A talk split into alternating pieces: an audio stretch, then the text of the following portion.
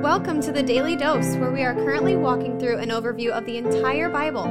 Join us today as we learn the story of Scripture and see God's redemptive plan through Christ from cover to cover. Let's listen to Matt Reisetter, Director of Christian Crusaders and the Cedar Falls Bible Conference.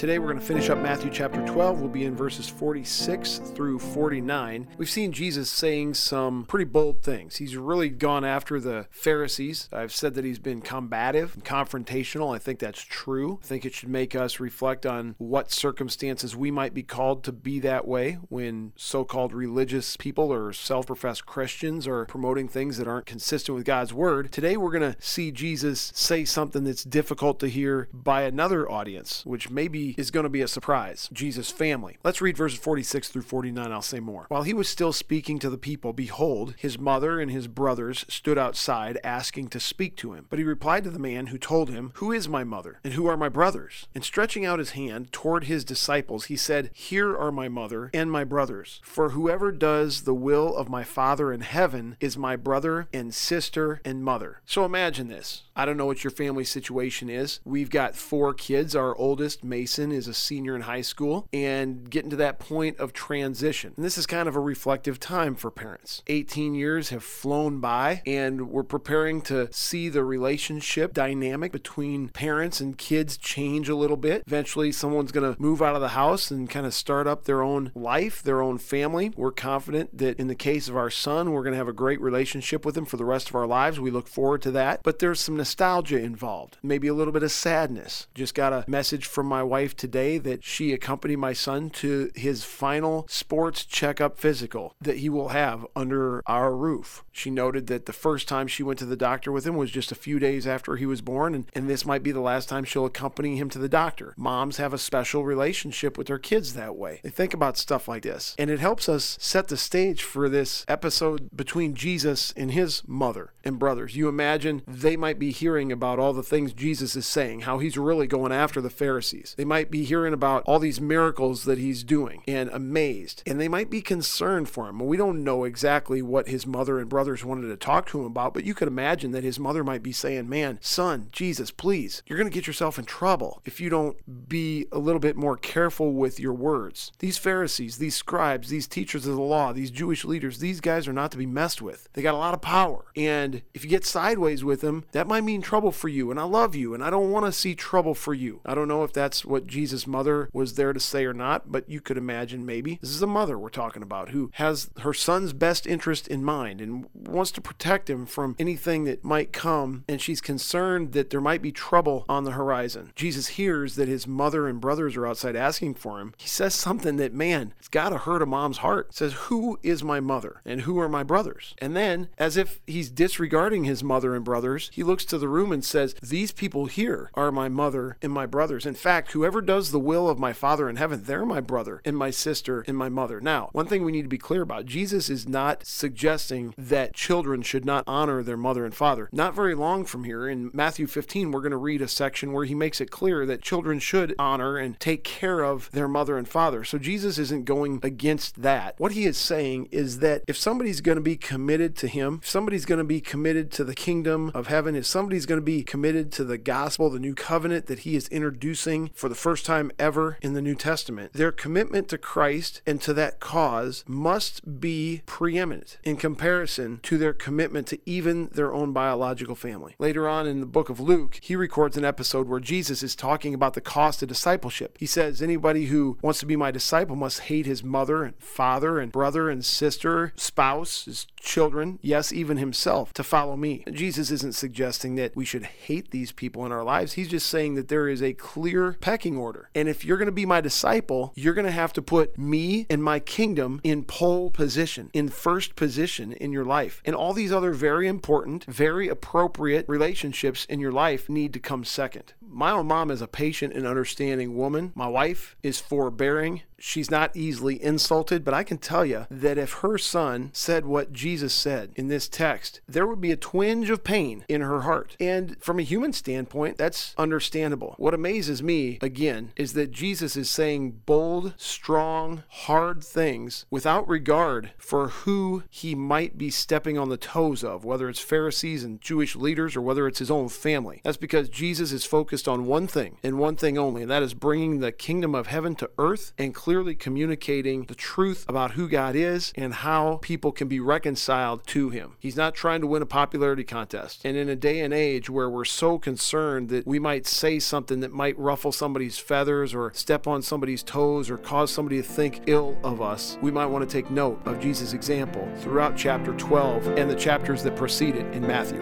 Have a good day. The Daily Dose is a podcast of Christian Crusaders radio and internet ministry. Please subscribe to this podcast, leave a five star rating, and prayerfully consider financially supporting our ministry at ChristianCrusaders.org, where you can also find our weekly 30 minute radio broadcast, which airs on stations around the world, and where you can listen to our Conversations podcast featuring inspiring interviews with interesting Christians.